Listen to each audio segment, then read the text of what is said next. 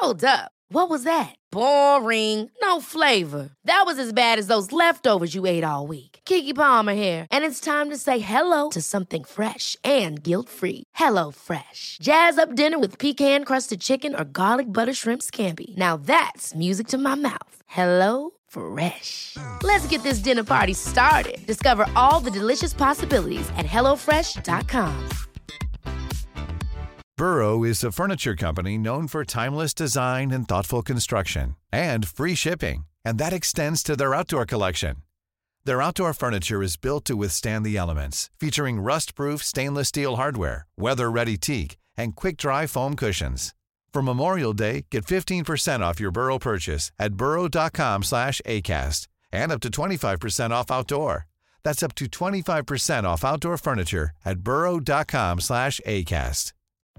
Life is full of what ifs. Some awesome, like what if AI could fold your laundry? And some, well, less awesome, like what if you have unexpected medical costs?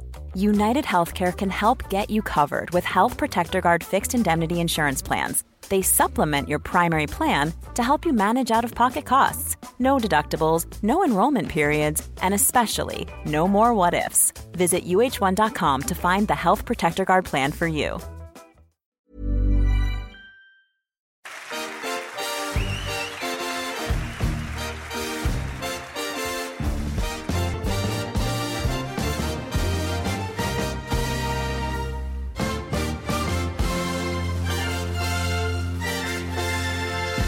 Hej och välkomna till eh, Fotboll i fotboll. Vi är tillbaka med ett nytt gästavsnitt. Ja precis, vi har tagit oss hela vägen till eh, Studenternas i Uppsala Ja. för att träffa Christer Mattiasson. Välkommen. Välkommen. Tackar. Ja, kul. Det var ett tag sedan vi hade gästavsnitt. Ja, nu vart det ett tag eh, under uppehållet. Det var många som var på semester och sådär så Ja. det var kul att Christer kunde ställa upp här. Du tar din tid och sätter dig med oss. Ja, ja visst. Jag, jag avbröt semestern och alltihopa. Ja, exakt. Hur mår du? Jag mår bra. Vi börjar så. Det mår toppen. Ja. Haft en träning nu och gått igenom träningen och planerat morgondagen. Så det, Mm. det känns bra. Precis, för imorgon möter ni Hammarby. Nej, Nej, men på, på söndag. Ja, imorgon, ja. precis. Jag är inne på lördagen redan.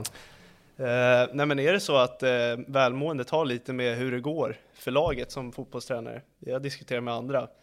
Är det lätt att du hamnar in i, om det går bra då, då är man bra, mår man bra själv eller om det är en tuff period med för laget, då är det lätt att sjunka in i det själv. Hur känner du där? Eh, ja, lite grann är det väl så nu. För det är första året någonsin som jag inte dubbeljobbar. Mm. Jag har ju alltid gjort det tidigare. Så jag har alltid kunnat stänga av fotbollen. Det, nu är det så att det, det är inte fotboll dygnet runt, men det är väldigt mycket fotboll och det är mycket fokus på, på resultat givetvis. Och eh, det handlar väl om att hitta en bra balans där. Den jobbar jag med, att hitta när man kan stänga av. Hur var det att dubbeljobba med som huvudtränare och är det något som är möjligt? Det känns svårt, eller? Nej. Nej? Det, det är ju det vi gjorde även som fotbollsspelare. Mm, Dubbelarbetade hela tiden. Så att, eh, jag tyckte om att stänga av fotbollen och göra någonting annat vid sidan av. Eh, och det har passat mig väldigt bra. Mm. Hur gör du nu när du inte dubbeljobbar? Vad har du för knep nu för att stänga av fotbollen? Ja, det är väl mycket promenader med hunden, eh, gå ut i skogen och göra andra saker. Eller spela, eller spela fotboll med grabben eller någonting annat. Mm. Som är, eh, det är avkopplande. Snyggt. Trivs du i Uppsala? Mm, ja, jag trivs jättebra i Uppsala. Jag bor ju inte här, men jag pendlar ju varje dag. Mm. Men eh, det är en fantastisk klubb och en fantastisk miljö vi har att jobba med. Ja, jag måste säga jag är impad av era faciliteter och hur snyggt det är, verkligen. Verkligen. Studenternas är en av mina favoritbortamatcher, helt klart. Ja, Tycker alltid det blir bra stämning. ja snyggt. Eh, vi ska hoppa in på fem snabba va? Ja, vi brukar köra fem snabba med gästerna bara för att få en liten blick hur, hur det är med dig. Trivs du bäst med Mattigol eller Kitten som smeknamn? Ja, Kitten, alla dagar i veckan. Ja, det- jag blir kallad hela livet. Mattigol, är det liknelse med Battigol då? Mm, ja, det var väl någon sån liknelse Ja. som jag fick en gång i tiden. Är, är det för spelstilen då eller? Ja, det var nog antal mål vi gjorde Ja, ihop. Mm. Du har mött honom va? Ja, vi möttes i Champions Ja, League precis. 99. hur, hur var han? Ja, han gjorde mål givetvis. Ja. Så att, det gjorde inte jag. Jag, jag hejar faktiskt på Fiorentina så Battigol har ändå varit eh, någon som man har kollat upp mycket. jo, men nej, det var ju en fantastisk målskytt. Ja. Det var det. Bra Snyggt. power. Stockholm eller Göteborg? Ja, Stockholm, alla dagar i veckan. Mm. Härligt. Favoritlag? Oj, nu kommer, nu kommer hela världen. Tottenham. Tottenham, Ja. ja, det gillar ju du också. Ja, det gillar jag också. Så att, eh, vi får kämpa tillsammans. Ja, vi kämpar hela tiden känns det som. Ja, taktat av lite med tiden bara. Tycker jag. Det, ja, det, det, det kan jag hålla med om. Och nu har vi knappt något lag, jag vet inte ens vem som tränar knappt. Så att, eh, Nej, det det blir, just nu så är det lite stiltje. Är det drömdestinationen som huvudtränare? Nej, det är det inte. Inte? Nej, jag har, inte, jag har aldrig haft några sådana drömmar egentligen, utan eh, det har dit det tar mig egentligen. Det, det, det som är viktigt. Det ska kännas bra när jag väljer. Vad har du haft för förebilder inom fotbollsvärlden? Ja, det, Gary Lineker är en. Ja, det är är definitivt en. Pippo Inzaghi. Sådana mål jag själv gjorde. Gubben En i annan- lådan. Ja, men lite så. Var Ja. framför boxen. Gör inte mer än du behöver göra. Finns det för få sådana spelare idag? Definitivt. Det, finns, eh, det ska passas och det ska hållas på. Utan gör mål, gör det enklaste. Ja. Det är väl det jag försöker trycka in hos varje offensiv spelare. Att du behöver inte överarbeta. Sitter KAK och kollar på en hel del eh, Pippo Inzaghi highlights då? Nej, det tror jag inte. Det tror jag inte. Spelarkarriären eller tränarkarriären? Vad trivs du bäst med? Eh, ja, jag, jag måste ju säga spela karriären. Ja. För jag hade gärna velat spela Ja. fortfarande. Jag tycker det är så jäkla kul. Känner du så ibland att så här, den här matchen vill jag hoppa in i? Eh, ja, alla matcher. Det är så? Det, ja, alltså, hade, hade jag bara kunnat spela fotboll så hade jag gjort det ännu mer. Det, jag är med någon gång här ute men det går för fort, jag är för gammal och för dålig. På, Eh, på någon men- skottövning kanske? Ja, ja absolut. Ja. Då är jag med om jag får möjligheten. By- Jag kan visa någon gång. Bytte du in dig själv någonsin i, tidigt i tränarkarriären? Ja, ja. Ja, du var spelande Eh, tränare där i Vallentuna va? Jag var spelande tränare i de tre första lagen. att tre till och att, med? eh, Ja, Ja. Ja, Men eh, jag avslutade ju ja, egentligen, eh, sista året var jag inte i Sollentuna så spelade jag ingenting. Men då var jag med och tränade Mm. mest. Eh, nu när vi ändå nämner att du eh, trivdes så bra med spelarkarriären så tänker jag vi går igenom den lite snabbt. Mm. Eh, nu har du svarat på den frågan. Vi brukar ställa den till alla. eh, Om du har jobbat med något vid si- alltså förutom fotboll då. då. Och eh, tidigare har bara Bernhardsson i Elfsborg jobbat. Mm. Förutom fotboll. Men nu har vi två gäster som har det. Ja. Ja. Vad har du sysselsatt dig med? Ja men i, i, i alla fall de sista sju åren. Eh, Jag är tjänstledare nu från ett eh, företag som heter Dryckeskonsult. Okej. Eh, Där vi jobbar mot eh, de stora företagen, Coca-Cola, Spendrups, Carlsberg. Eh, Egentligen hyr ut personal till, till eh, deras förtjänst och bygger exponeringar. Så jag har varit chef över personalen och eh, varit med och drivit upp Stockholmsområdet under sju år. Okej, wow. Ja, häftigt. Du gillar att ha många bollar i luften samtidigt då eller? Mm, väldigt många helst. Ja. Eh, det är bra, för det som jag sa, återigen, jag kopplar bort fotbollen. Och det som var kul med det jobbet det var att jag började med, med en, två personer till att bygga till en organisation på 80 personer här i, i Stockholm. Så det var, det var kul att få med. Det var, jag skulle inte vilja göra om det än, det ska jag inte göra, säga. Men det var en bra erfarenhet. Det är ungefär som att bygga ett fotbollslag. Man försöker få alla komponenter att sitta ihop. Mm. Eh, din spelarkarriär, man får väl ändå säga att den har ett skandinaviskt tema? Ja, annars blir det svårt om du hittar någonting annat, för då vet jag inte det själv. Så. Nej, exakt. Eh, du började i Elfsborg i Allsvenskan. Ja, division 1, Ja. norra, därifrån. Men Vi- jag började egentligen lite tidigare. I, Ja, jo. jag, jag, är ju den, jag är den generationen man kunde börja i division 5. Mm. Vi, vi var nere i Borås och fick höra ett rykte om att du hade en soptunna som du gick och sparkade på. Är det något du kommer ihåg? Ja, då, det, Ja, de berättade det på kansliet Ja, där. Stefan Andreasson. Ja, Mm. Har du fortfarande några sådana ritualer idag? ja, det finns väl någonting. Men det är, inte så, det är inte så många, inte som när man spelar fotboll. Hur många Då hade du då? Oj, det vet jag inte. Det tror jag inte ens någon visste. Inte ens jag själv hur många det var. Så att Oj. det blev ju det blev lite för mycket saker, helt enkelt. vad var det som startade soptunneritualen? Nej, det var väl någon gång att någonting fungerade och så gjorde de mål och så fortsatte det helt enkelt. Ja, Så att eh, det lades på en hel del Mm. grejer hela tiden. Så att det var inget bra. Eh, väl mer koncentration på vad som skulle göras innan matchen istället för sig på matchen. Mm. Eh, vad tyckte du om Borås som stad? Jag vet att den är utnämnd som Sveriges tråkigaste stad, men vi håller inte med där, eller hur? Nej, jag tycker den är väldigt vacker. Viskan där nere, kaféerna och som Bernhardsson visade oss, det är ju en vacker stad ju. Ja, Eftersom jag är uppvuxen där så kan jag inte säga mer än att den är fantastisk. Eller hur? Jag bodde ju där i 20, 28 år nästan. Så att... Eh, så nej, men jag trivs jättebra. Jag, jag ska inte säga att vi är hemma, men jag är oftast där nere. Eh, hälsar på. Eftersom vi båda kommer därifrån så har vi både släkt och vänner där nere. Eh, vidare i karriären, då flyttade du till Stockholm. AIK. Ja. Mm. Hur var det att spela i en sån klubb? Eh, jag kan tänka mig att det är stor skillnad mellan Elfsborg och AIK, fast ändå inte. Jo, men det är klart att det är det. det är framförallt i slutet på 90-talet så, så var ju Elfsborg en liten klubb som gick upp 96. Så var jag med det två år innan jag flyttade upp då. Sen det blev ju ett ofantligt tryck. Sen hade man ju också turen att komma in när AIK satsade rejält. Inte nu, de vann ju SM-guld 98 och sen 99 så köpte man ju väldigt många spelare. Och hade egentligen en lyckosam period det året med eh, både cupguld, tror vi blev två i serien och sen ut i Champions League. Så det, var, det var en härlig upplevelse. Mm. Och, och så fick jag en liten dotter också under samma veva. Okej. Okay. Hur är det att vara förälder och fotbollsspelare samtidigt? Eh, dålig timing. Okay, ja. Nej, men det var ju dålig timing utifrån att eh, hon föddes i augusti och vi kvalade till Champions League i augusti. Så det, var, det var mycket borta under den, eh, det första halvåret. Men samtidigt så, så var det en bra upplevelse på alla sätt och vis och försöka ta vara på tiden. Mm. Vad fick du med dig för lärdomar att möta de lagen då? Eh, det var väl Fiorentina, Arsenal. Barcelona, Arsenal? Arsenal, precis. Nej, men att, äh, möta, att möta Barcelona borta, det var, oj, det var en annan typ av fotboll. Mm. Det var inte samma nivå som jag var van vid att spela och äh, hur skickliga de var. Hur, hur, skickliga de var att passa bollen och ta nya rörelser. Och, medan då Arsenal kanske var lite mer power och fart där ute. Och sen har vi då i Fiorentina med, med teknisk fotboll och mycket ja, som Batigol och sådana här saker mm. som kan göra mål framåt. Vilken, så att, eh, effektiva var de. Vilken fotboll tilltalar dig mest? Ändå italienskt, engelskt och spanskt? Jag skulle nog sätta, sätta alla i den mm. delen utifrån hur jag vill spela fotboll. Alltså vill gärna ha kontroll på bollen. Men jag vill också gå med attack när man väl har det där ute. Hur var det att spela på Artemi och Franki? Eh, nej men det var, alltså alla de här var ju härliga upplevelser mm. på, på, sitt sätt. Och sen att vi inte vann någon match, men det var väl inte kanske vad man hade förväntat sig där heller, att lilla AIK skulle vara så långt fram ändå. Men vi, vi tog oss till gruppspelet och det var en härlig upplevelse som, som kommer finnas med hela livet. Det förstår jag verkligen. Eh, från AIK rör du till Lilleström i Norge då? då. Mm.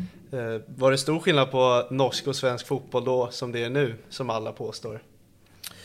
Ja, men det, det som var intressant med att, att, att lämna AIK för Lilleström, det var ju hur man tränade, hur man spelade. Alltså, I AIK så, så tränar man och spelar i samma sätt. I, i Lilleström så, så tränar man på ett sätt som var väldigt tilltalande. Det var mycket kortpassning och det var mycket saker som var. Men när vi kom till matcherna så var det mycket långt och rakt och, och det var bara två meters backar. det, var, det passade inte mig alls. Så att, gav upp rätt så snabbt. Tyckte inte det var... Att sitta där i tre år och bara tjäna pengar, det var inte min grej. Mm. Eh, du sa det, det var en ganska kort period, sen gick det till Djurgården då? då? Det var väl tre månader i Norge, det var väl det det räckte till, mitt mm. tålamod mm. Eh, höll jag på att säga. Ja, sen hem till Sverige igen och till Djurgården. Och eh, några, några bra år där. Mm, ja, det får man lov att säga. Två SM-guld och ett cupguld. Ja, framförallt resultatmässigt. Sen, ja. sen hade man önskat mer eh, av sig själv eh, där ute, mm. givetvis. Men eh, just under den här perioden så byggde ju Djurgården upp ett lag och en, eh, ja, en bra taktik hur man skulle både anfalla och spela defensivt. Men vi, den träningsmängden som vi hade där var ofantligt stor tycker jag. Ja, oerhörda talanger i det laget också. Det fanns väldigt många bra mm. fotbollsspelare mm. som både gick väldigt långt och tog sig vidare ut i världen. Du nämnde träningsstilen där. Mm. Tycker du att man tränar för lite i Sverige nu? Det är något som har kommit på agendan mycket vet jag. Eh, jag skulle nog säga ja. Men sen handlar det också om eh, hitta en balans vad man tränar och hur individuellt man kan träna med varje spelare där ute. Och det gäller väl att hitta, alltså som, som här på Studenterna så, så har man kanske inte tillgång till planen så mycket som kanske ja, Kaknäs där Djurgården äger sin och kan träna flera dubbelpass. Om vi tar ett sådant exempel. Mm.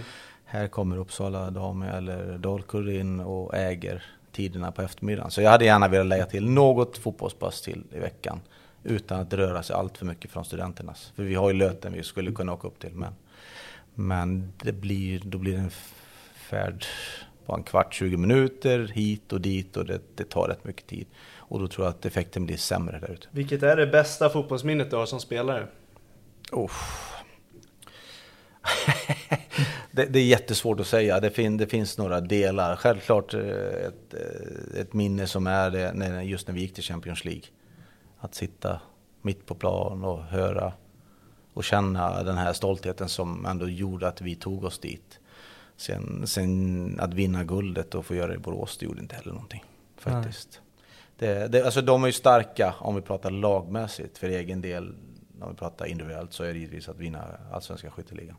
Vinner det, du, det, finns, det finns de tre grejerna. Jag kan inte sätta vem som, vilken grej som är bäst. Nej, såklart. Det är jättesvårt. Du, vin, du vinner assistligan samma år, Ja. är det så? Mm. Ja, det är ruggigt. Det är inte många som har gjort det alltså. För, för att vara en dålig fotbollsspelare, ja så är det. Ja. Det var, det var Dålig hårt och att dålig säga. vet jag inte. Det var hårt att säga. Vi Ja. kan klassa oss där kanske, men det var hårt att säga mot dig själv. Eh, när kom eh, planen att bli fotbollstränare? Är det något du kände under spelarkarriären? Att- Nej, Nej? långt ifrån. Ja. Långt ifrån. Eh, men det fortsatte ju egentligen därefter. Efter Djurgården så gick jag till BP Mm. och, och eh, var där i en liten stund. Men sen så tog mina skador över eh, och det blev inte riktigt som jag hade tänkt mig i slutet. Att mina vader inte klarade av det. Då, då var det en kollega till mig som ringde. Ska du inte vara här och testa lite grann? Jag hade ingen tanke på Nej, jag, jag tror att det, det är ingenting för mig. Men eh, tyckte det var kul att vara med och hjälpa till i Vallentuna. Och på, på, på den vägen är det att eh, jag och Robert Alfgren som han heter jobbade ihop ett halvår. Sen så lämnade han över till mig och sa att Nej, men nu kan du sköta det här. Okej, ja, då prövade jag. Så jag var spelande tränare där under ett x antal år. För att sen eh, ja, som man till slut får efter fem år i, i de lägre divisionerna få sparken. Eh, då ringde Robban igen. Då var han i Vallsta Syrianska. Du, ska du inte komma hit och testa? och vara med igen. Och eh, jag, var, jag var tveksam. Jag, var, jag kände själv att jag var rätt trött alltså, på det. Mm. Ja, att, eh, ett, det, det tar ju på krafterna att få sparken. För det första. Men, eh, men jag åkte dit. Jag kände på det. Det här är en miljö som jag gillar. Bra fotbollsspelare, bra miljö att vara i. Väldigt många nationaliteter och, och återigen fick man lära sig någonting. Hur sätter man ihop eh, så här mycket olika tankar och, och fotbollssätt som de är. Så att, eh, han eh, lämnade in efter ett halvår där också och så jag fick ta över. Så jag var där tills eh, klubben gick i konkurs. Hur tacksam är du idag för det samtalet? Jag är jättetacksam. Ja. jättetacksam. Vi har fortfarande bra kontakt eh, där vi pratas vid och sådana saker. Men, men eh, det gav mig någonting eh, där ute. Jag var inte den som kanske stod längst fram i kön i, i omklädningsrummet alltid och tog taktpinnen. Men eh, jag tycker ju om att leda och, och känna att spelare går framåt och man får känna den här glädjen som man själv kände en gång i tiden. Som när jag själv började i division 5 att det var någon som lärde mig någonting och jag tog med mig någonting på vägen hela tiden. Så att, eh, jag är tacksam. Mm. Riktade han in dig till Sollentuna också? Nej, han gjorde inte det. Han gjorde Det inte var sista gången. Det var, det var sista gången, sen så fick jag sköta mig själv. Vad, vad är ett Christer Mattiasson-lag för typ av lag? Ja, det, det är väl framförallt en fyrbackslinje om vi pratar så. Eh, sen om vi spelar 4-4-2, 4-1, 4-1 eller 4-3-3, ni får kalla det vad ni vill. Ja. Men den ska gärna vara offensivt tänkt där ute. Eh, men det ska också finnas en, en balans i, i försvarsspelet. Jag tyckte att jag eh, var lite för offensiv förut när man hittat en bra balans där ute. Men det ska vara fotboll som är både direkt men också kontrollerande. Eh, kan vi slå en passning och det blir ett friläge, då tar jag den alla dagar i veckan.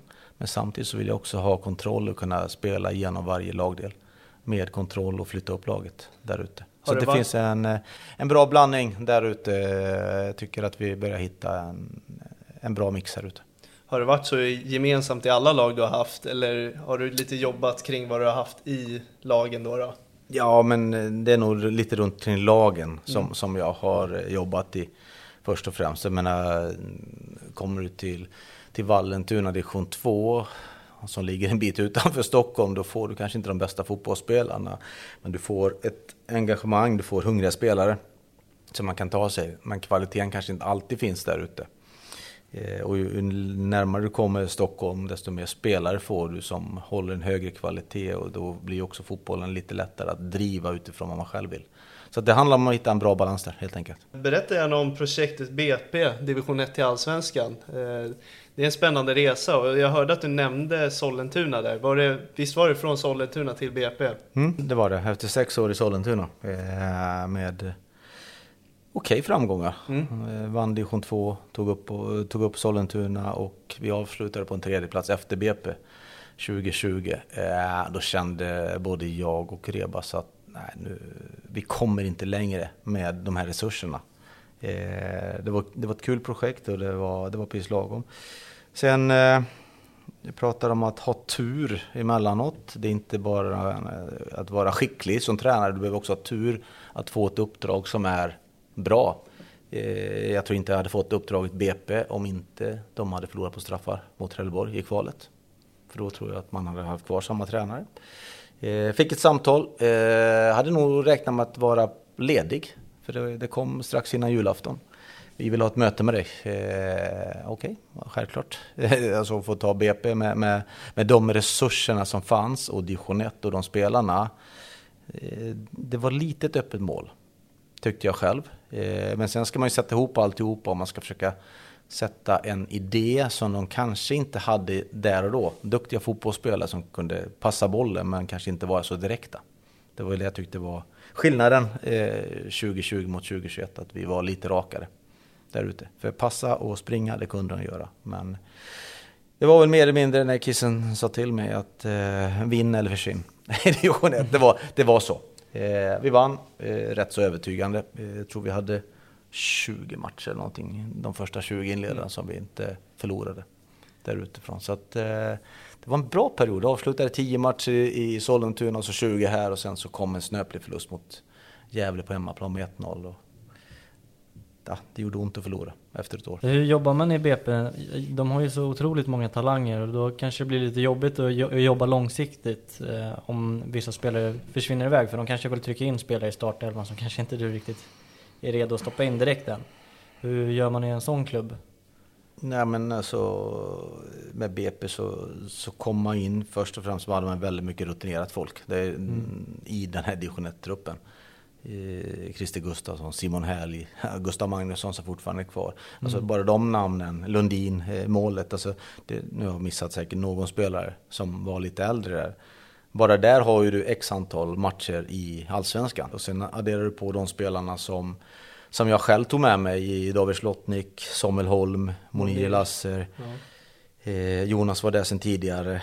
Nu ska vi se vad de är som jag tappade här. Nej men, men det spelar i alla fall som då fick jag farten och fick jag saker och ting eh, som, jag, som, som blev mycket enklare. De visste hur jag ville träna och spela. Så jag behövde inte ta alla delar där ute. De kunde hjälpa mig på traven helt enkelt.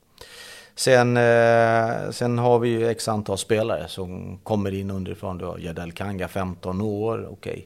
första gången man tittar på honom. Oj, han gör grejer som jag aldrig har gjort med fotboll, till exempel. Så vi la en plan för honom. Eh, Planen höll ju. Eh, för det var, vi skulle göra honom så bra som möjligt på ett halvår att anpassa sig. Eh, och det gjorde han också. Sen försvann ju han till Leverkusen. Sen har du Omar Faraj eh, och du har Jesper Ceesay, två, två fantastiska fotbollsspelare som jag, som jag tycker är väldigt, väldigt duktiga. Att försöka få Omar att göra mål var väl den stora bedriften. Han hade alla kvaliteter, tyngden, powern, tekniken. Men att just lugna ner sig vid, vid de här delarna, att göra mål. Och det tycker jag nog att han lärde sig på vägen. Cici var en spelare som, som kunde jobba väldigt, väldigt mycket upp och ner. Som kom från egna leden då, som, som gjorde, tog enorma framsteg. Som jag tyckte gjorde det otroligt bra. Så att eh, där, eh, det är bara att gratulera Norrköping att han sitter där hos honom. Håller med dig, jag tyckte mm, det var konstigt att eh, AIK sålde honom faktiskt. Ja, jag håller med. Känns som att det är någon de skulle behöva nu. Ja, faktiskt. Mm.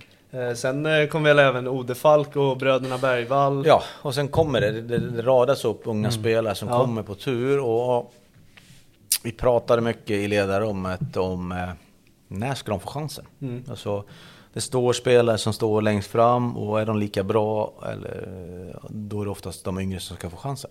Och, och sen är det en skada, då måste de ta chansen. Eh, och sen handlar det om att ta chansen också, inte bara få chansen. För det tycker jag är viktigt att man inte bara säger att ja, nu ska han in och spela.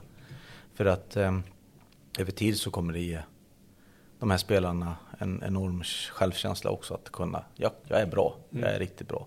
Men det har, det har de flesta BP-spelarna, om jag får säga själv, som kommer underifrån. De har varit med och vunnit väldigt mycket och ligger i framkant i, i både teknik och fart och, och spelförståelse eh, där ute. Men det handlar bara om timing att försöka sätta in dem i rätt tid. Punkt helt enkelt. Hur gör man det? Ja, det vet man inte. Ibland blir det jäkligt bra helt enkelt. Eh, I fallet Jardel då blev det så man byggde in honom sakta men säkert ett, ett antal inhopp. För att sen, ja men nu är det dags. Nu är det verkligen dags. Och det finns ju likheter i Sirius just nu också på, på några spelare som jag tycker är väldigt intressant här ute.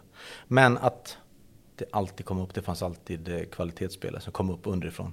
De kanske inte höll över tid alltid att träna, men de fick chansen och de tog chansen. Och ja, ett antal gick till Djurgården förra året. Mm. Nu gick Wilmer tillbaka då. Exakt. Mm. Det är lite kul att du säger eh, det där med att ungdomsspelarna, de kommer upp ganska jag tycker att de kommer upp väldigt, alltså vuxna nästan, eh, BP's ungdomsakademier. Och vi hade faktiskt Kiss Faludi som gäst, nu är det ett tag sedan. Mm. Men eh, där påpekade jag att det är någonting i BP som gör att deras unga spelare känns så himla mogna. Det måste ändå underlätta som tränare att ha de styrkorna hos de här unga killarna. Ja. Hänger du med vad jag menar? Ja, ja absolut. Ja, ja. Men jag förstår det. Men de får ju en väldigt fin... Först får de, alltså har de väldigt mycket duktiga tränare runt omkring. Sen är de ute och reser och möter utländska lag tidigt mm. som kanske inte... Man kanske inte har möjlighet överallt, men nu börjar väl egentligen de allsvenska lagen, alltså här i Stockholm i alla fall, vara ute och resa en hel del också, så de får ju en erfarenhet där ute. Men de... Och sen... Sen är de oftast landslagsspelare och då får de också en erfarenhet därifrån. Så att de, de lär sig med tiden och sen handlar det ju givetvis att ordet talang är ju så, det är så svårt. Fast vad, vad gör du av ordet talang? För mig handlar det om hårt arbete. Och det är inte bara över kort tid utan över väldigt lång tid. Du får offra väldigt mycket saker. Jag vet inte själv hur många timmar man stod på en fotbollsplan för att lära sig skjuta bredsida. Eh, och det är samma sak med de spelarna. De står kvar en och en halv timme efteråt och de, de är mogna för att ta nästa steg också. Adrian von Heine säger ju samma sak om ordet mm. talang. Han gillar inte det alls. Nej. Han uh, påpekar ju också, vad, vad betyder ordet talang? Mm. Men om du skulle få sätta det i perspektiv, vad betyder det? För, ja, för, mig, för mig handlar det alltså, egentligen ordet talang, alltså det mm. handlar om mål, eh, att vara medveten vad man gör dag, varje dag där ute. Och, och, träna och tycka om att träna. För menar, det är också en viktig del. Du ska inte bara träna. Du ska också tycka att det är kul att träna ute. Fotboll är ju, det, startade en gång i tiden för att du tyckte det var jäkligt roligt. Och, och, så länge du har den, att det brinner med att det är roligt att komma ut på fotbollsplan. Då tror jag att du kommer längst också. Det ska inte alltid vara allvar. Det finns några minuter här och där i, i det här som är allvaret där ute. Men du ska älska att träna och du ska göra det ofta när du, när du känner att det finns tillfälle. Och sen ska, så måste du ha det här drivet att träna ensam för att det räcker inte bara med att göra de här sakerna som, som man gör i lag, lagträning, för du behöver mängd också. När ni väl gick upp i Superettan, hur stark var er tro på att direkt gå upp i Allsvenskan? eh, det, var, den var väl inte, det var inte uttalat någonting. För oss handlade det mer om att eh, se var någonstans vi, vi låg i, i den här eh, processen.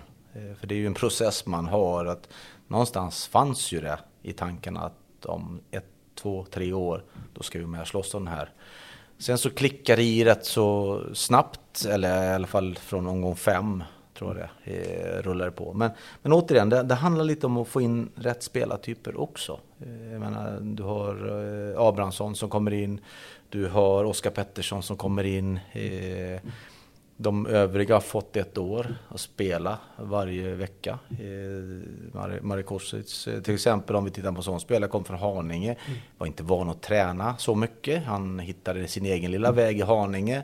Men här var han tvungen att träna för att bevisa och det är också därför han fortfarande är kvar i truppen och har en kvalitet. Till exempel. Eh, men, men när, när de här kugghjulen börjar hacka i varandra då blir det en stor tro. För vi pratar väldigt mycket om att vi är starka. Vi, Have catch yourself eating the same flavorless dinner three days in a row? Dreaming of something better? Well, hello fresh is your guilt free dream come true baby. It's me, Gigi Palmer. Let's wake up those taste buds with hot juicy pecan crusted chicken or garlic butter shrimp scampi. Mm. Hello fresh. Stop dreaming of all the delicious possibilities and dig in at HelloFresh.com. Let's get this dinner party started.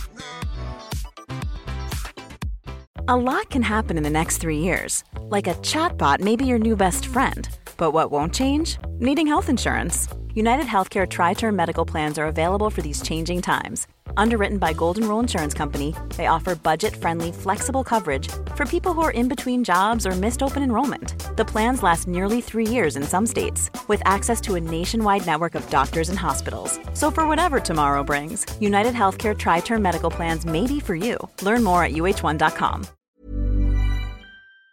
Våran grej är lite bättre än de andra. Och sen så när man börjar vinna, då, för vi spelar på samma sätt som vi gjorde i division 1. Med hög press, eh, bra fart, mycket löpningar, eh, mycket direkthet när vi behövde vara direkta, men samtidigt så kunde vi kontrollera matcherna. Men när det här satt ihop på ett bra sätt, då blev det jobbigt för motståndarna också. Sen, sen rullade det på fram till någonstans, vad kan det varit, 8-10 omgångar kvar. Då var vi ju i toppen. Men då börjar man kanske, alltså spelare, ledare, kanske börja fundera lite för mycket. Då ändrar vi lite strategi. Istället för att vara jagad så börjar vi jaga Halmstad. Hur mm. når vi före dem? Det var målet. Och sen rullar det egentligen på. Och jag tror vi hamnar ett x antal poäng före Halmstad till slut. Mm. Men vi, vi tog bort den där jaga-stämpeln. Att vi hade alltid förlorat, nu hade vi alltid vinna istället. För vi vill verkligen vinna serien. När, väl, när vi åkte ner till Trelleborg, då var vår målsättning att vinna serien. Och då var det någon omgång kvar. Ja, Engelmark var ju inne på det där mot Halmstad borta tror jag. Mm. Att det var då han kände att fan spelar vi så här på hemmaplan då kommer vi vinna mm. över dem. Och, och, det var liksom seriens bästa lag då. Ja. Det, men det håller jag med om. Alltså, vi hittade någonting. Vi hittade någonting som var, som var väldigt starkt i den gruppen. Den gruppdynamiken också som var mellan ledare och, och spelare. Eh, för att är det någonting jag drivs av så är det att vara i omklädningsrummet för att jag vill fortfarande vara spelare med dem, men måste ha ett avstånd där ute. Och när man hittar det och man tycker att det är kul med, med att kunna tjafsa lite med spelare och skämta lite med dem runt omkring så, så tycker de också att det blir lite mer avslappnat. Eh, sen han, gäller det att han, ha en balans där ute hela tiden. Att eh, ge dem frihet samtidigt. Men när vi väl kände att nej men fasen, två, vi förlorade borta med 2-0 och då tyckte jag ändå att vi, vi gav bort vissa delar i matchen som, som var det, men, men någonstans där hittade vi, vi är inte så jävla dåliga. Mm. Pratades det lite för lite om hur otrolig den här resan egentligen är? Det vet jag inte, det, kan, det kanske gjorde. Ja. Alltså vi, som, som tränare och sånt, eller för, som jag är, så försöker jag inte läsa så mycket, utan jag försöker leva vad är det vi kan förbättra och vad är det vi tillsammans ledare kan göra lite bättre för att göra det så optimalt för spelarna hela tiden. Sen handlar det givetvis om att vi måste glädjas åt de här vinsterna också som vi gör. För det är ju lika viktigt att man får känna eh, att man kan eh, gå ut och ta en öl eller göra någonting annat eller bara fira med familjen. Alltså man känner fasen. För det, det offras en väldig massa tid. För när man väl förlorar så är man så väldigt besviken och allting är dåligt. Men det är ju inte det. Men det är ju under en, ett par timmar. Sen, sen börjar man fundera på vad ska man göra nästa träning för att bli lite bättre för att inte känna den här upplevelsen. Så det är viktigt att, att fira segrarna. Mm. Ja, efter att ni tog er upp till Allsvenskan, då skildes du och BP. Mm. Du gick vidare till projektet Sirius. Mm. Vad var det som lockade? Nej, men det, det som jag har sagt i, i, så många grejer att jag har ju följt Sirius egentligen sedan Kim och Tolle. Mm. Eh, utifrån att det är vänner och jag har sett deras jobb. Hur de har byggt den här lilla, stora klubben. Jag vet inte vad jag ska sätta det i perspektiv när de började en gång i division 1. Eh, varit med där lite grann och sett hur det har byggts upp en organisation tillsammans med Ola. Och, och, och sen var jag här ett antal gånger förra året och var inne i tränarrummet, kikade, vad gör de, hur, och då såg jag att de har kommit ännu ett steg, hur de runt omkring, hur det blir proffsigare och proffsigare. Och sen när jag fick förfrågan av Ola så då kändes det rätt naturligt också att det här är ett steg att ta. Eh, och och det blev också ett projekt som, ja, som BP ungefär. Inte, inte vinna försvinn, mm. för det, det, är inte riktigt så, så, så, bra. Men, men då får man börja bygga något nytt och, och pröva någonting nytt och det kändes väldigt kul. Mm. Skulle du säga att du av alla tränare i Allsvenskan så har du mest liknelser med Kim och Tolle? Hur tänker du då? Nej, men som huvudtränare, hur, hur ni spelar och hur ni jobbar kring det. Nej, det tror jag inte vi är riktigt lika där. Eh, det tror jag inte. Eh, jag vill nog inte gå in på egentligen för att jag inte ser exakt vad de gör i sin Nej. dagliga verksamhet. Men, men, men det de har gjort, de har ju fått otroliga framgångar Mm. med, med alla lag de har tränat och verkligen byggt upp Djurgården på ett jättefint sätt och Mm. tagit många, många bra segrar och titlar där borta. Så att eh, någonstans är det väl att man försöker axla i alla fall här i Sirius. Vad är det vi vill och hur tar vi nästa steg? Det är väl det som är det viktigaste i det här projektet först och främst. För vi har ju tagit bort väldigt mycket äldre spelare. Vi har väl yngst spelartrupp i hela, hela serien som, som spelar. Eh, och det är, väl, det är ju också det som är intressant utifrån att jag kommer från BP och Sollentuna som var väldigt mycket unga spelare också. Precis. Ja, det var väl det också det som lockade lite grann. Att ge dem chansen. Helt enkelt som jag sa tidigare. Nu, nu handlar det om de här unga spelarna. Kommer in, blir lite bättre varje dag och får chansen. Malcolm Gäng är den senaste som startar mot Malmö borta. Som är intressant. Sen har du ett antal till i den här truppen som är intressanta. Gjorde jättebra inhopp mot AIK borta. Ja, vi kollade på Ja. den och bara, vem är det här? Och varför har vi inte sett han tidigare? Han är AIK-grabb va också? Eller heja på AIK, Mm, Ja, det kan han nog vara kanske. Det, det, är, det är mycket möjligt. Men han kommer, från, han kommer någonstans från Haninge-hållet där borta. Men, Mm. men, och det är det vi pratar om. När ska de få chansen? Mm. Det var han som stod på tur. In, känn på det. Alltså, och vi får ju aldrig veta om de håller om vi aldrig vågar kasta in dem. Alltså om det är fem minuter, nu blev det 75 minuter Mm. eh, utifrån att eh, Aron fick ett fult jack. Sen att han hade kramp i 30 minuter, men det löste vi i halvlek. Och sen går han in då borta mot Malmö eh, och startar och gör det väldigt, väldigt bra om jag får säga det själv. Mm. Imponerande. Eh, vi har pratat väldigt mycket om Sirius i podden. Det har vi faktiskt gjort. Mm. Eh, vi har haft lite olika men ändå samma tankar om Ja. Sirius. Ja, att eh, spelet har ju nästan suttit sedan början du kom, eh, tycker vi. Att det har sett bra ut, men att det där sista lilla har saknats. Håller du med om det? det är de avgörande momenten som faktiskt reducerar i poäng. Ja, men självklart är det det. Och, och så kommer det alltid vara om man ligger på en position från åtta och neråt så är, så är, det, så är det alltid de två områdena, offensivt och defensivt, som inte har funkat hela vägen eh, någonstans. Men, men det här gänget som jobbar kring laget, de är ju de har gjort det väldigt enkelt för mig. De vill jobba väldigt hårt, de vill jobba mycket och vill vara väldigt noggranna med vad vi gör för något. Och sen, sen finns ju det en skicklighet redan innan vi kommer in i Sirius. Eh, på att hålla bollen eh, och kunna spela sig förbi vilka spelare som helst. Det, det som kanske i mina ögon saknades, det var ju den här direktheten. Och den kommer ju med att vi sätter lite mer fartspelare längst fram som är lite mer djupledsgående och får addera på det.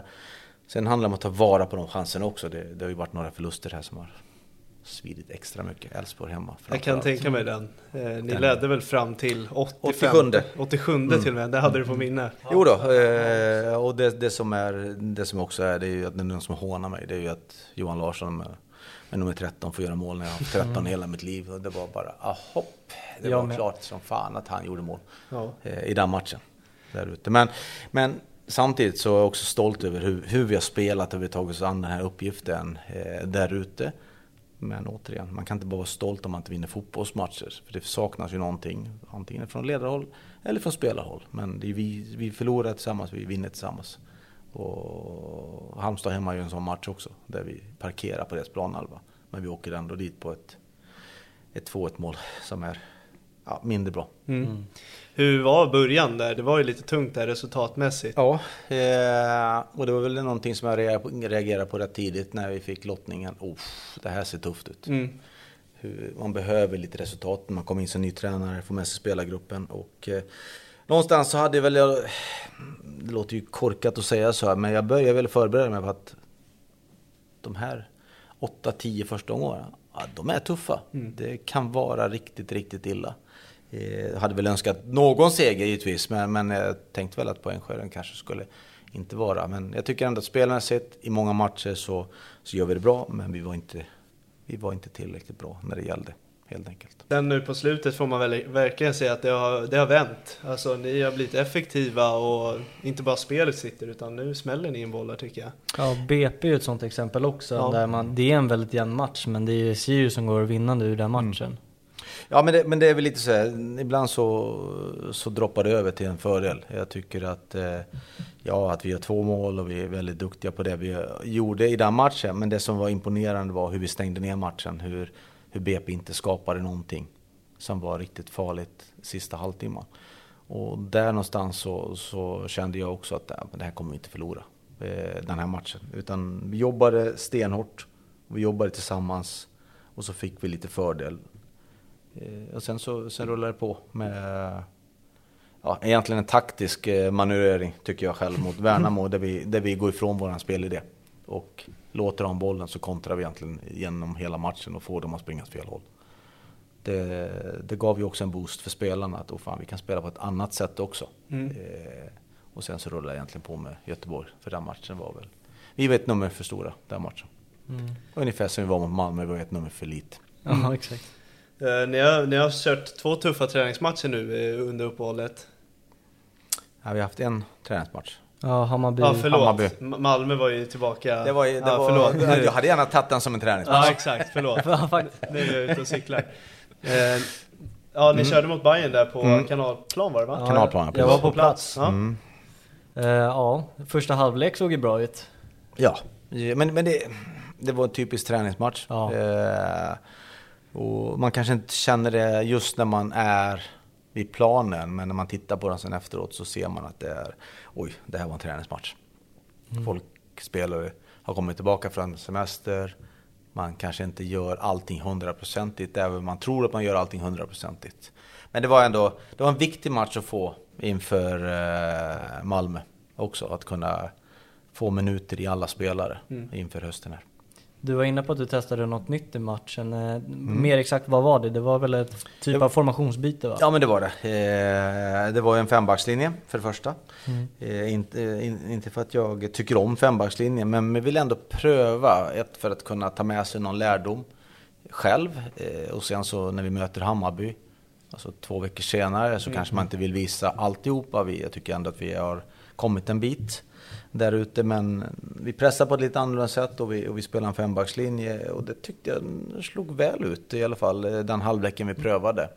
Eh, sen, sen blir det så att vi var tvungna, ja, vi, eller tvungna, vi, vi, valde att rotera mer eller mindre hela laget och sen i slutet så fick några juniorer också komma in och, och pröva från U19 där. Och det, det rann väl iväg lite för mycket tycker väl jag själv om jag får titta på det. För att vi skulle kanske inte, det kanske inte skulle stå 1-1 i halvlek, vi kanske skulle lett med 2-0, men de kommer in och fått 1-1 precis innan halvlek och släpper 2-1 därefter. Så det fanns väl lite mentala bitar där också, men eh, viktig match för oss två. En av mina bästa kompisar satt på bänken i Hammarby, Jordan Simpson, mm. Pascal Simpsons son. Okay, okay. Han var den enda som inte fick hoppa in. Ni har ju Hammarby nästa match. Mm. Ja, vad tänker vi inför den? Det är om två dagar som sagt. Ja, vi tänker, eh, vi tänker egentligen två saker. Eh, det första är att det kommer förmodligen bli fullsatt. Mm. Eh, och det är ju en härlig inramning här för att ljudet hålls ju kvar och det finns ett bra tryck här inne. Sen också att möta Hammarby så här nära in på varandra. Ett spelskickligt lag. Alltså de, jag tycker väl att de, det finns likheter i vårat spel och deras spel där ute. Och det gäller väl lite att tajma att vi kommer så nära våran högsta prestation som möjligt. För det pratar vi rätt mycket om att ska man slå Malmö borta, då behöver vi komma lite högre upp för att kunna ha en chans att vinna mot Malmö. Eller ta en poäng mot Malmö. Det tycker vi att vi inte gör. Och nu, nu pratar vi egentligen om det, att höja den nivån lite grann inför, inför Hammarby. Men det, det ska bli en förhoppningsvis en kul upplevelse. Mm. Mm. Uh, det är silly nu också, mm. får man säga. Mm. Hur är det att vara tränare under en sån period? Är det, läggs det mer tryck Eh, nej, alltså. Det finns ju alltid, alltså vi har Jonathan som, som jobbar här nu, som Ola då är sjukskriven, mm. så har han ju dubbla roller nu lite grann. Han, han har ju väldigt mycket spelare som han tittar på och följer och vi har, vi har väl ett bibliotek av olika spelare som skulle någon försvinna så, så har vi en tre, fyra spelare på varje position där vi kan titta på och rodda om. Och innan, innan det försvinner någon så behöver inte jag få någon information om de spelarna. För att för mig är det viktigare att, vi, att jag koncentrerar mig på de som finns här och inte vad som kanske kan komma in. Så att, eh, Men det som är jobbigt är ju att om, eh, någon av lagen vi möter får in en massa nya spelare och så man, måste man försöka bilda sin uppfattning. Mm. Vad är det för spelartyper och eh, hur omfamnar man de bitarna? Men eh, det brukar oftast ge sig efter en två, tre omgångar. Men eh, ska man möta någon ny spelare, till exempel Hammarby, då måste man nog kolla upp det här. Mm. Som, ja det blir väl idag morgon och så. Är du delaktig i potentiella nyförvärv? Får du lägga din synpunkt och så? Eller gör ni den här listan tillsammans? Hur funkar det? Ja, listan gör de. Ja. Eh, utifrån vårt sätt att spela och, och, och de, eh, de, i de positionerna, vad är det vi förväntas av de här spelarna i de här positionerna. Sen, eh, ja, men som, som Kastegren, då fick jag, ja men här har vi en spelare som vi tror passar in och så fick jag sitta och titta på honom och så så ja, gav vi klartecken också på att ja, men det här är en spelare och, som, som vi gillar och sen tar man givetvis referenser. Vad är det för person och många saker som ska sitta på plats innan man kommer. För att fotboll spelar en, sak, men du ska också kunna umgås med 20-25 andra personer. Och den lägger jag väldigt mycket tid och kraft på att lyssna och känna runt omkring. För att i, slu- i slutändan är det så att spel, spelaren blir inte så viktig om inte jag kan ingå i en grupp som blir, blir för många egon. Då blir det jobbigt. Ja, du nämnde Kastegren. Det var en sån där spelare, eller en värvning som eh, vi båda satt med öppna munnar och var chockade att han hamnade i Sirius på ett sätt. Eh, det måste jag säga var en kanonvärvning och framförallt när man tappar Mathisen som har varit en så viktig spelare för, för er. Ja, han var ju kapten, eh, så klart han är viktig. Eh, Och han hade sina egenskaper som var väldigt, väldigt bra i gruppen också. Men vi visste ju om, eller mer eller mindre visste vi om att han kommer lämna första juli. Så det gäller väl att ha en plan, både med honom och utan honom. Eh, Så den var väl lite mer så här, jag visste väl lite mer innan den här. Men skulle det försvinna en mittfältare idag, eller alltså kommer imorgon och säger att ja, men han är på väg att säljas. Ja, då har jag ingen aning just nu vem som står på tur där utifrån den här listan och vilken position 6, 8, 10. som vi Tänker på. Jamie Rock då kanske? Ja, men jag, jag bara tog en ex exempel, jag kunde ta en anfallare Ja, också. Eh, Jamie ska inte lämna. Nej, Punkt det är så. Ja, ja. Ja, Ja, det är så. han är kvalitet. Ja, det är en av mina favoriter i Sirius faktiskt. Ja. Ja men alltså, jag, jag tycker vi har väldigt mycket kvalitet. Mm. Eh, Sen hamnar, så, sen i slutändan, återigen, det hamnar man få en jämnhet där ute. Att det blir en, en eh, högsta lägsta nivå där ute. Mm. Ja. Det är väl där vi någonstans vi måste hamna. Precis. Jag måste säga att Jocke Persson, eller Joakim Persson, är en Jocke jävla Persson. spelare alltså. Mm. Han tycker jag är jättebra, Ja men det alltså. finns en spets. Men Ja. det finns också en, en lägsta nivå som vi måste höja Mm. där ute. Att han inte försvinner i matcherna. Om vi pratar en sån spelare. Det finns, det finns en, en fart som, som få spelare har.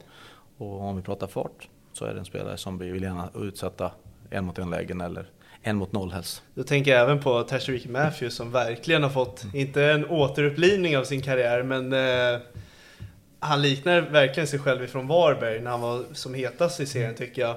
Eh, vad, vad har hänt där?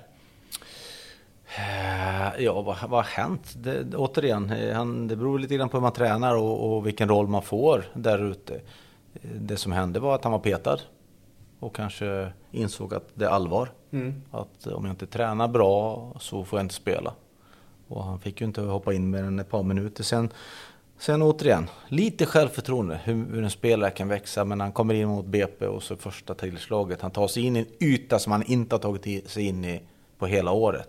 Bara för att vi har tjatat att vi ska fylla varje hål och vi ska vara tre, fyra spelare i den där, alltså de här, runt de här ytorna som vi vill där ute. Han gör mål och så lyfter han sig själv. Och sen hittar vi också en position som han passar bättre i än kanske bara på en kant där han blir stillastående, eller stillastående, men, men eh, lite isolerad i alla fall. Så han hittar ju en tia-roll som han har tagit sig an på ett väldigt bra sätt.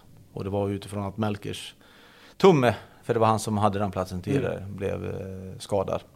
Så att eh, tur skicklighet, återigen. Får man som tränare gåshud Man får nästan lite gåsgåshud. när, när de gör sådana saker som du har tjatat på?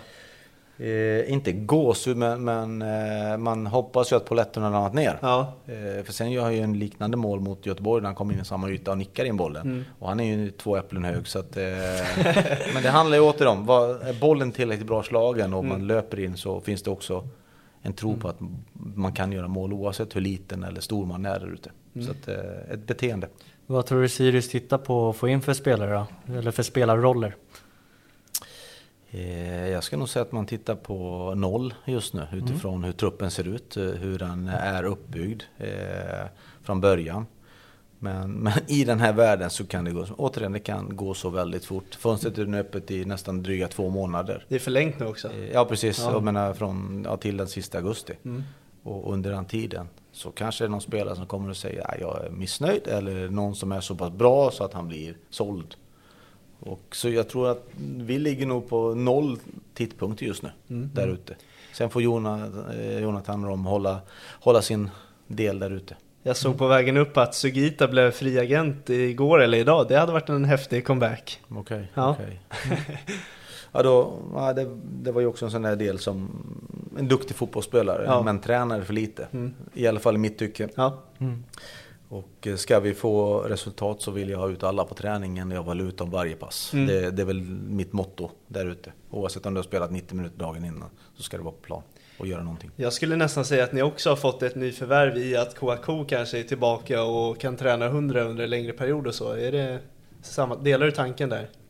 Ja, det, det gör väl jag. Det finns ju, det finns ju en kvalitet eh, i honom också som gör också att det blir en konkurrens där framme. Eh, Det blir också att han kanske inte är lika snabb som Jocke eh, och, och kanske inte lika bra att möta som Eddie, alltså om vi ska prata om de Mm. delarna. Men det finns komplement där ute så vi kan ändra i matcherna Mm. genom att vi får in en sån spelare i träning också. Han, han är ju van att göra mål. Han gjorde ju ett på Malmö också som tyvärr blev bortdömt på grund av att domaren inte att det var offside. Ja, jättekonstigt beslut. Ja, Jag den diskuterar vi. Är det verkligen offside? Det är Det är, det är ju offside när inlägget slås. Ja, Mm. men Ja. problemet är ju att Dalin tappar bollen. Dahlin gör ju så dåligt som jag Ja. får säga det. Ja, men jo, verkligen. Men han håller ju verkligen och det, i och- bollen. Och, och det var ju det jag sa till domaren också. Det blir ju en ny situation på grund Eller av hur? Jag, var, det- jag på grund, på grund av att han gör en dålig prestation. Mm. Ja, men då säger domaren att det är en räddning och då blir det en offside.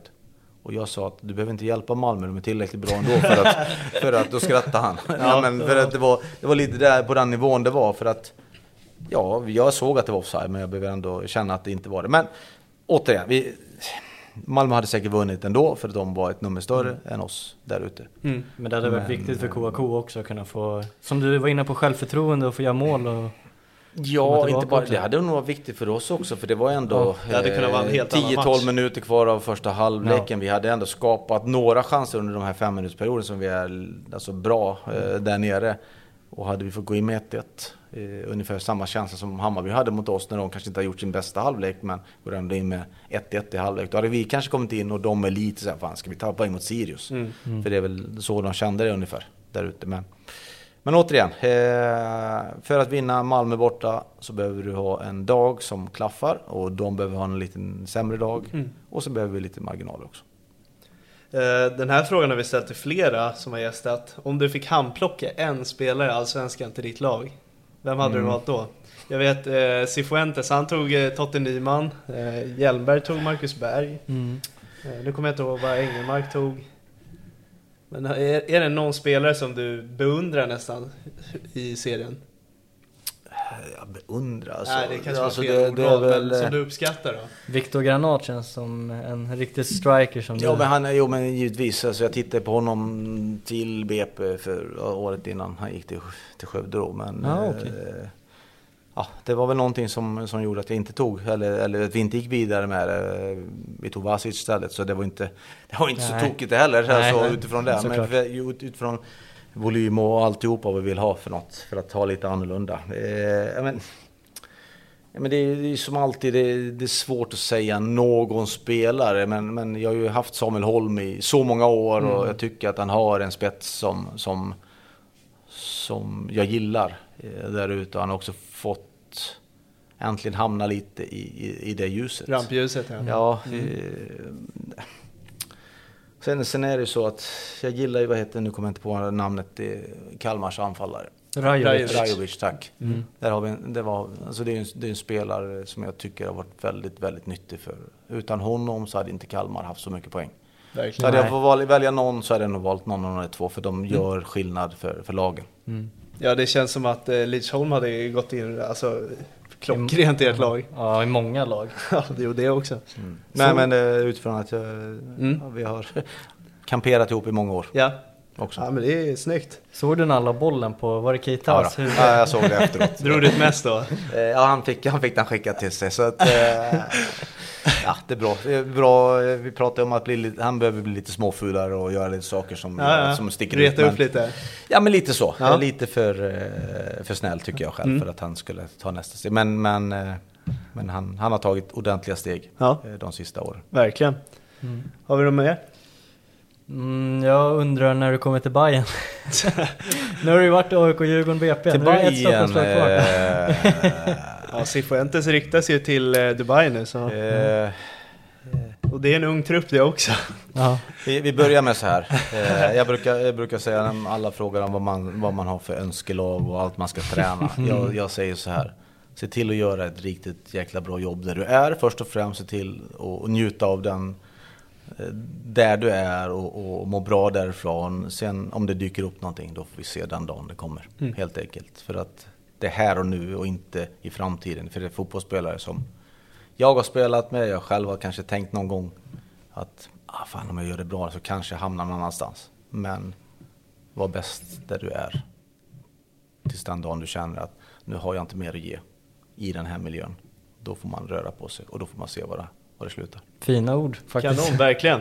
Eh, vi ska inte sno din tid mer nu för det är, det är ändå fredag och det är dags att ta lite helg. Eh, Ja, jag ska in och titta Ja. lite med Bajen några, några sekunder till innan jag ska lämna. innan du tar helg. Ja, precis. Så vi- ja, innan vi tränar imorgon bitti givetvis. Ja, okej. Det är tidigt imorgon eller? Ja, men det är som vanligt. Det är, det är, det är samma tid man är här så att det, det blir någonstans runt sju jag sitter här.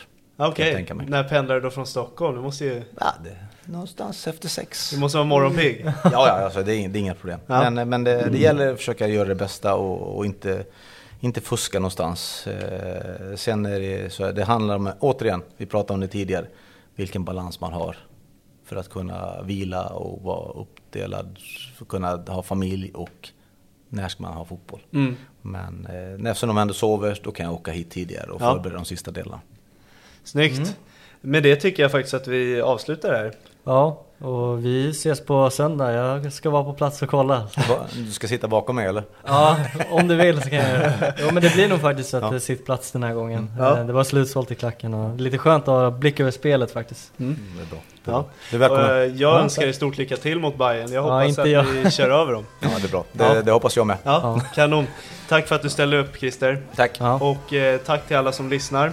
Eh, se till att följa oss på Spotify eller ja, alla poddplattformar Mm. så att ni får eh, notiser när avsnitten kommer ut. Följ oss på sociala medier och allt ni kan det där nu, eller hur? ja, nu borde alla kunna det. Ja. Tack så mycket och ha det bra allihopa. Ha det Tack. bra. Hej.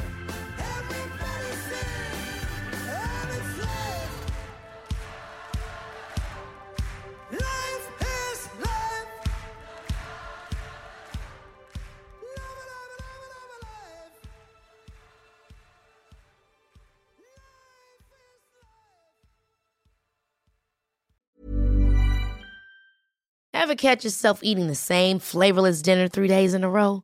Dreaming of something better? Well, HelloFresh is your guilt free dream come true, baby. It's me, Gigi Palmer. Let's wake up those taste buds with hot, juicy pecan crusted chicken or garlic butter shrimp scampi. Mm. Hello Fresh. Stop dreaming of all the delicious possibilities and dig in at HelloFresh.com. Let's get this dinner party started. Even when we're on a budget, we still deserve nice things. Quince is a place to scoop up stunning high-end goods for 50 to 80% less than similar brands. They have buttery soft cashmere sweaters starting at $50, luxurious Italian leather bags, and so much more. Plus, Quince only works with factories that use safe, ethical, and responsible manufacturing. Get the high-end goods you'll love without the high price tag with Quince. Go to quince.com slash style for free shipping and 365-day returns. Mom deserves the best, and there's no better place to shop for Mother's Day than Whole Foods Market. They're your destination for unbeatable savings, from premium gifts to show-stopping flowers and irresistible desserts. Start by saving 33% with Prime on all body care and candles. Then get a 15-stem bunch of tulips for just $9.99 each with Prime. Round out Mom's menu with festive rosé, irresistible berry chantilly cake, and more special treats. Come celebrate Mother's Day at Whole Foods Market.